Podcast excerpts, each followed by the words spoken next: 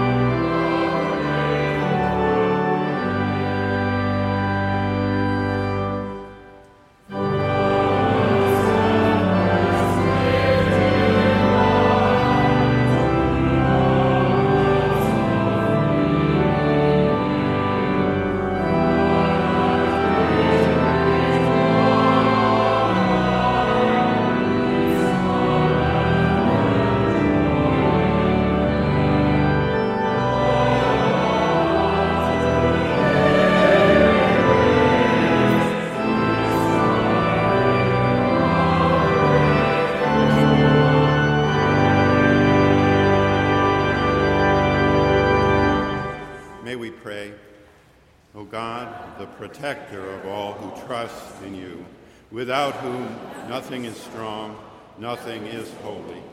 Increase and multiply upon us your mercy, that with you as our ruler and guide, we may so pass through things temporal, that we lose not the things eternal. Through Jesus Christ our Lord, who lives and reigns with you and the Holy Spirit, one God, forever and ever. Amen. Please be seated.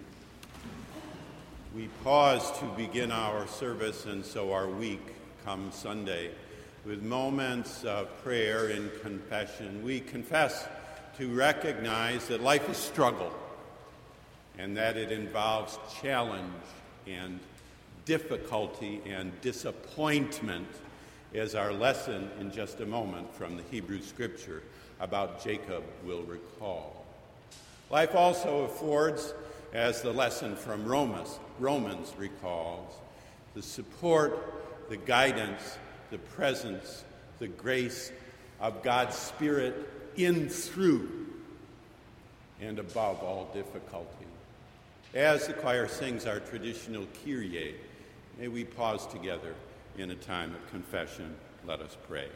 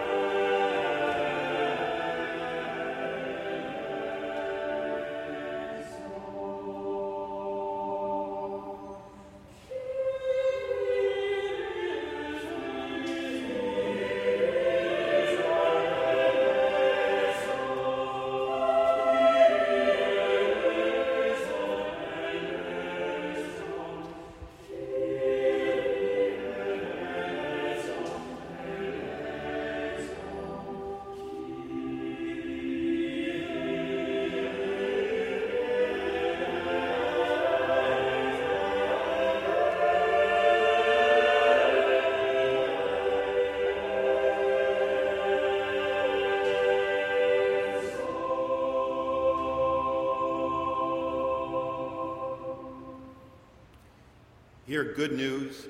If we confess our sins, God, who is faithful and just, will forgive our sins and cleanse us from all unrighteousness. Thanks. A lesson from Saint Paul's Epistle to the Romans, chapter eight, verses twenty-six through thirty-nine. Likewise, the Spirit helps us in our weakness, for we do not know how to pray as we ought. But that very Spirit intercedes with sighs too deep for words. And God, who searches the heart, knows what is the mind of the Spirit, because the Spirit intercedes for the saints according to the will of God. We know that all things work together for good for all those who love God, who are called according to this purpose. For those whom he foreknew, he also predestined to be conformed to the image of his Son, in order that he might be the firstborn within a large family. And those whom he predestined, he also called. And those whom he called, he also justified. And those whom he justified, he also glorified. What then are we to say about these things? If God is for us, who is against us? He who d- did not withhold his own Son, but gave him up for all of us, will he not with him also give us everything else? Who will bring any charge against God's elect? It is God who justifies. Who is to condemn? It is Christ Jesus who died, yes, who was raised, who is at the right hand of God, who indeed intercedes for us. Who will separate us from the love of Christ? Will hardship or distress or persecution, or famine, or nakedness, or peril, or sword? As it is written, for your sake we are being killed all day long. We are accounted as sheep to be slaughtered. No, in all these things we are more than conquerors through him who loved us. For I am convinced that neither death, nor life, nor angels, nor rulers, nor things present, nor things to come, nor powers, nor height, nor depth, nor anything else in all creation will be able to separate us from the love of God in Christ Jesus our Lord. The word of the Lord. Thanks be to God.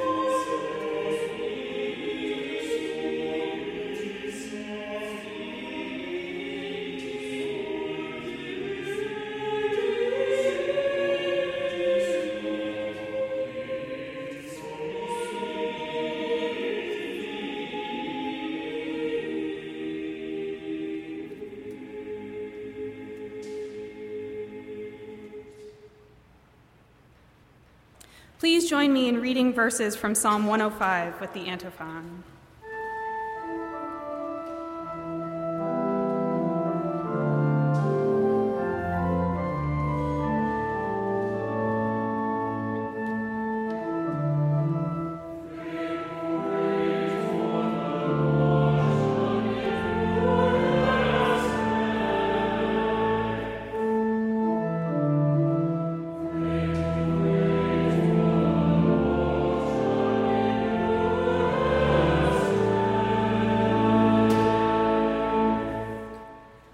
Give thanks to the Lord, call on his name, make known his deed, no, make his deeds known among the peoples.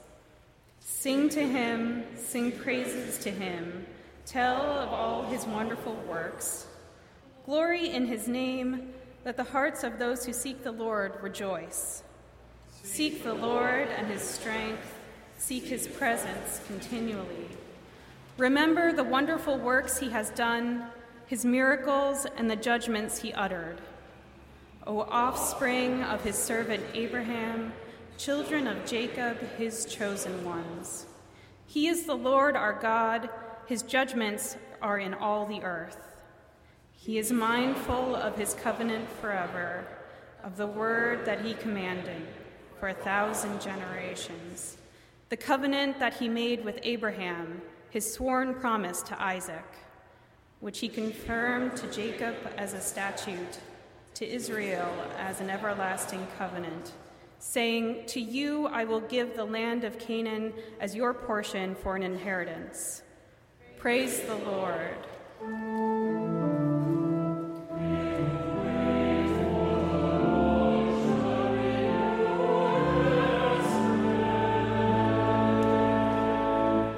Now please rise as you are able for the singing of the Gloria Patri, the reading of the Gospel, and the singing of hymn uh, one forty-four.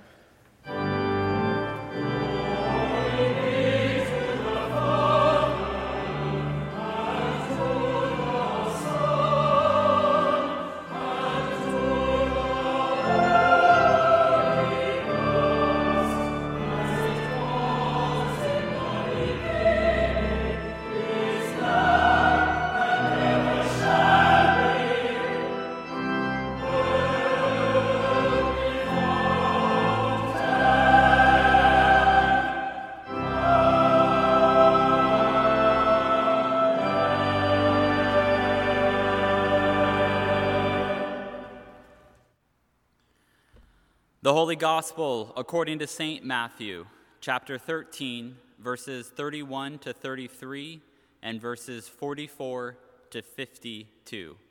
Glory to you, O Lord. He put before them another parable. The kingdom of heaven is like a mustard seed that someone took and sowed in his field. It is the smallest of all the seeds, but when it has grown, it is the greatest of shrubs and becomes a tree, so that the birds of the air come and make nests in its branches. He told them another parable. The kingdom of heaven is like yeast that a woman took and mixed in with three measures of flour until all of it was leavened. The kingdom of heaven is like treasure hidden in a field, which someone found and hid. Then in his joy, he goes and sells all that he has and buys that field. Again, the kingdom of heaven is like a merchant in search of fine pearls. On finding one pearl of great value, he went out and sold all that he had and bought it. Again, the kingdom of heaven is like a net that was thrown into the sea and caught fish of every kind. When it was full, they drew it ashore, sat down, and put the good into baskets, but threw out the bad. So it will be at the end of the age. The angels will come out and separate the evil from the righteous, and throw them into the furnace of fire, where there will be weeping and gnashing of teeth. Have you understood all of this? They answered, yes. And he said to them, therefore, every scribe who has been trained for the kingdom of heaven is like the master of a household who brings out of his treasure what is new and what is old. When Jesus had finished these parables, he left that place. The gospel of the Lord. Praise to you, Lord Christ.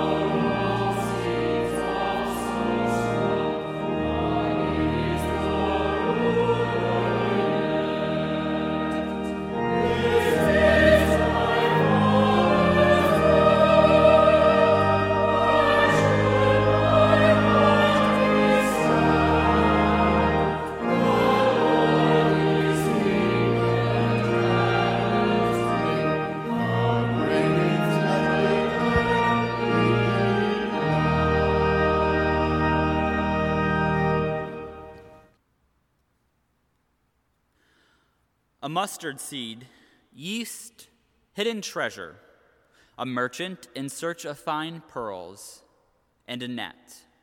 What do these have in common? Some are valuable and others are cheap. Some are organic and others are inorganic. Some serve an essential purpose and others are ornamental. We could continue to make such comparisons, but fear not, this is not a Sesame Street game of one of these things is not like the other. Besides being used in parables by Jesus and recorded in the thirteenth chapter of the Gospel according to Matthew, these earthly objects do not have much in common. Yet Jesus says that each of them is like the kingdom of heaven. Each provides one part of a comparison. These comparisons describe to us what the kingdom of heaven is like. It is not that each is like the kingdom of heaven in their atomic or chemical makeup, such that if we gathered all the objects together, we could put the kingdom of heaven on a table. But the parabolic comparisons show that each has the capacity to reveal the kingdom of heaven. In their capacity to reveal the kingdom of heaven, the materiality in the relationship between the earthly and heavenly is indispensable. What is seemingly mundane can disclose the sacred. The parabolic path is marked by participatory presence. The parables of Jesus show that everyday objects can participate in the divine economy. On the one hand, we learn about the kingdom of heaven through the particular comparisons Jesus makes. And on the other hand, we learn that such comparisons can be made. This is significant because it reveals the potential for a sacramental quality of creation and life. Not everything is a sacrament, but creation has the potential to be sacramental. For a society that goes through its everyday existence with a loss of amazement at life and the world, this is nothing short of a word of gospel. It is good news because it reorients our experiences of existence. It invites imagination, wonder, and excitement into life. It reminds us that every person made in the image of God can offer insights into the kingdom of heaven. Every lush garden or arid desert has the touch of the Creator. Even time itself can be sacramental. There is a time for weeping and a time for joy. There is a time for work and a time for rest. While it may seem obvious, it is worth stating that how we approach life impacts how we interpret our being. The kingdom of heaven is a potential present reality through the parabolic path. The parables help reorient toward a participatory nature of existence. God participates with humanity, and humanity has the potential to participate with God. In her book, The Preaching Life, Barbara Brown Taylor shares a story where a seemingly ordinary childhood encounter transforms her outlook on life. One Sunday, her pastor asked her to sit in the front pew and listen attentively to his sermon. He offered an illustration, an illustration of Taylor nurturing tadpoles in a bird bath and watching them grow into frogs as an example of participatory creation care with God. Listen to what she writes about the aftermath of that sermon. I could not wait to find further clues to heaven on earth. Every leaf, every ant, every shiny rock called out to me, begging to be watched, to be listened to, to be handled and examined. I became a detective of divinity, collecting evidence of God's genius and admiring the tracks left for me to follow. After that sermon, she viewed creation in a whole new manner. She looked for ways in which God was revealed through God's work of and in creation, partly through her own participation. She became a detective of divinity. Detectives are people who have gained the skills to be able to interpret what untrained eyes and ears might miss. Detectives are people who can make sense out of seemingly incomprehensible data. They can connect the dots. For Taylor, God's work was present in her life, but for her to see God's work, someone had to point it out to her. Someone had to name it as such. Creation drew her childhood wonder, which only grew when nurtured to recognize the wonder of the Creator. There is a difference between seeing and understanding. It can be easy to see what is going on, but it is a lot harder to recognize what is truly happening. What would it look like to be a detective of divinity? And where would you look for traces of the divine? The parables can help us here because they remind us that we do not have to look exclusively in the grandiose. The kingdom of heaven can be found in modest places. It is not only the mountaintops and majestic waters that invite us to see the hand of the Creator.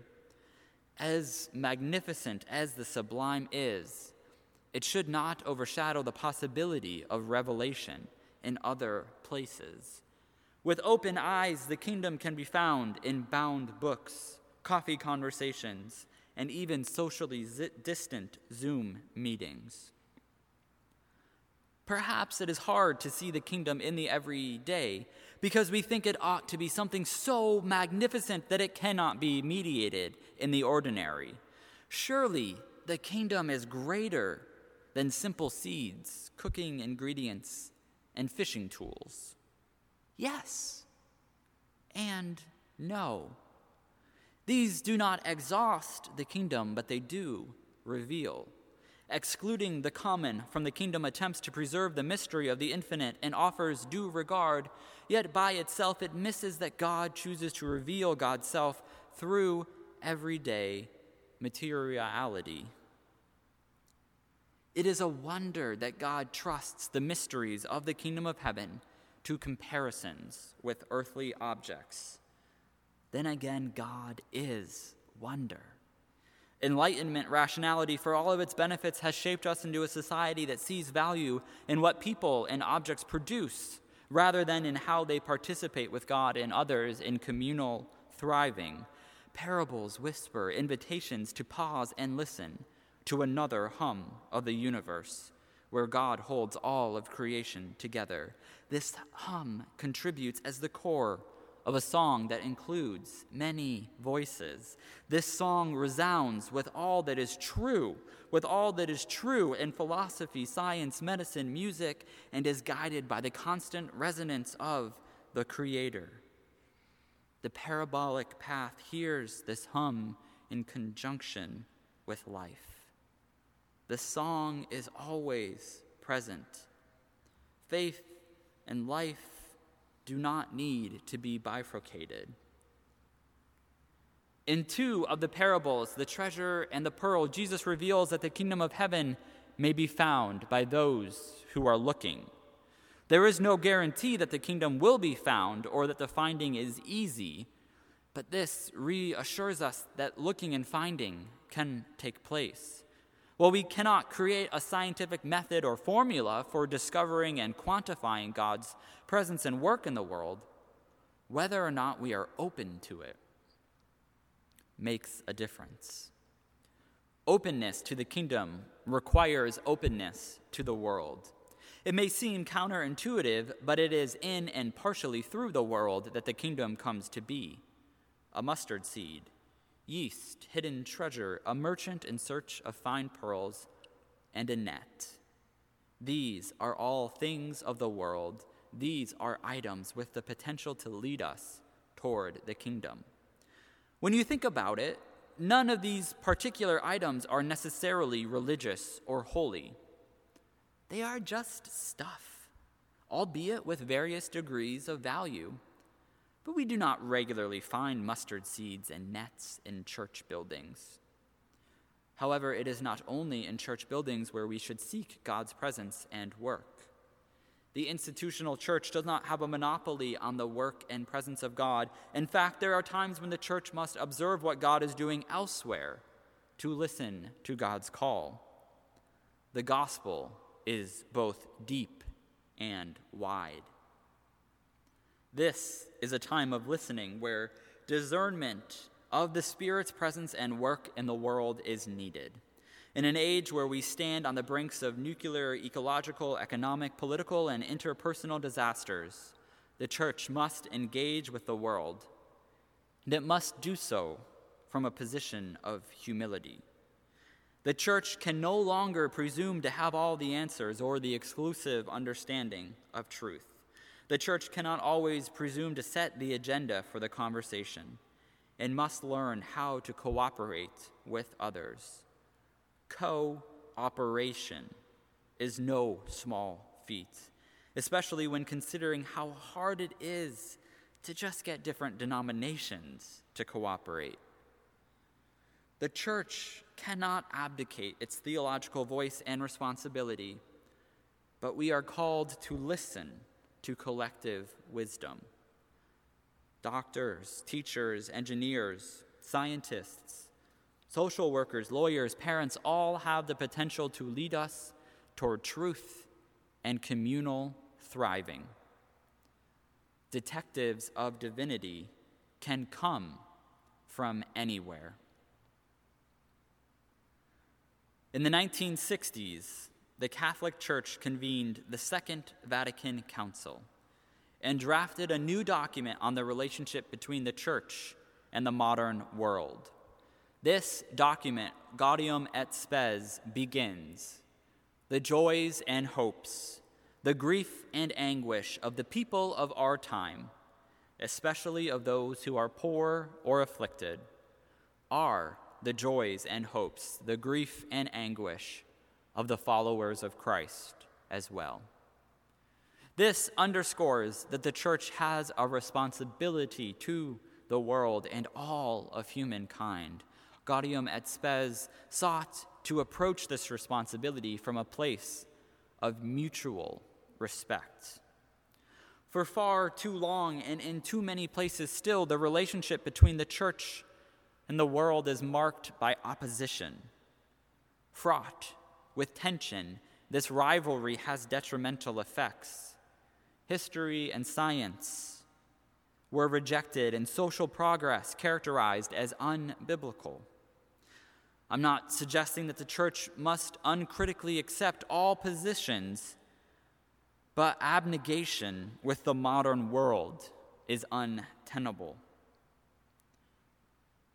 For too long, the concerns of the world have not been the prominent concerns of the church. For too long, the desire for superiority has prevented cooperation.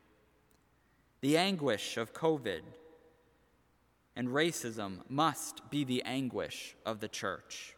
The anguish of a system that oppresses all, but especially those who are not white, male, and heterosexual, must be the anguish of the followers of Christ. The grief of a world hurtling toward destruction must be the grief of the church.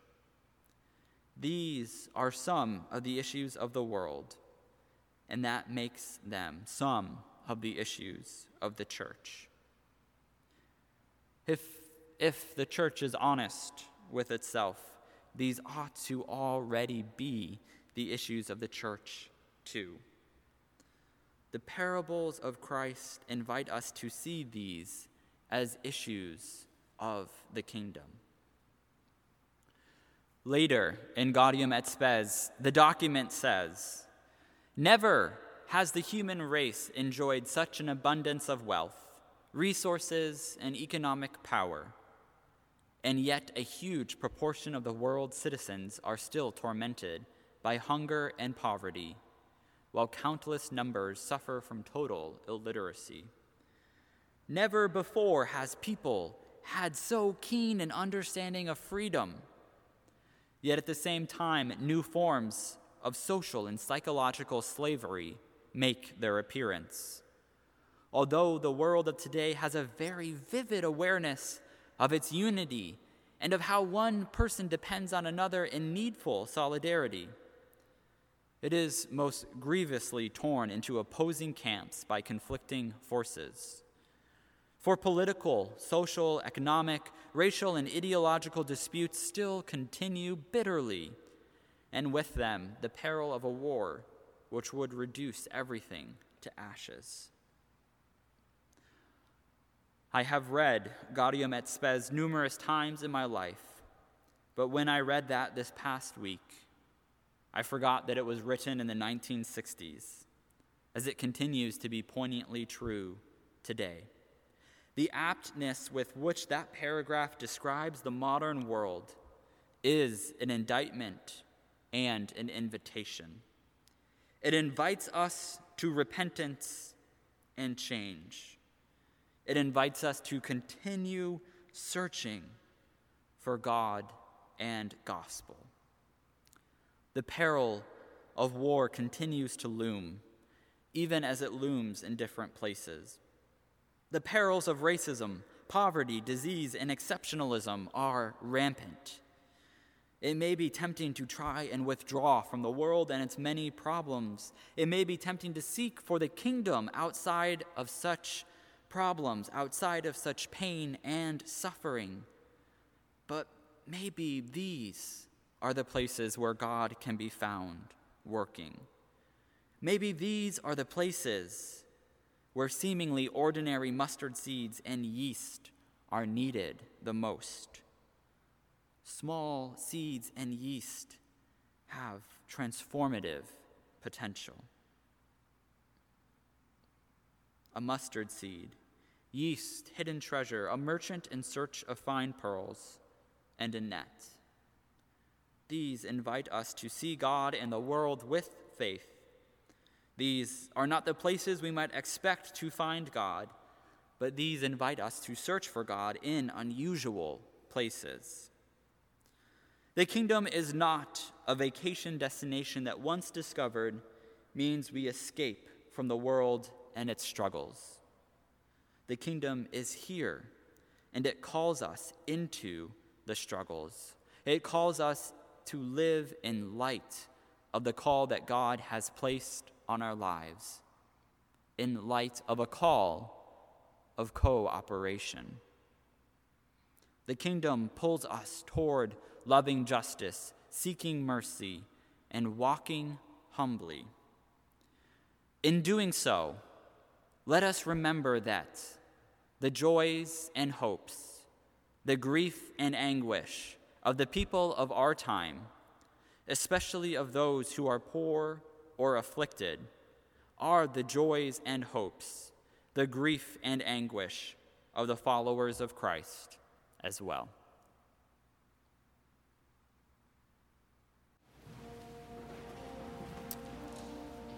God's word says we should devote ourselves to prayer, being watchful and thankful.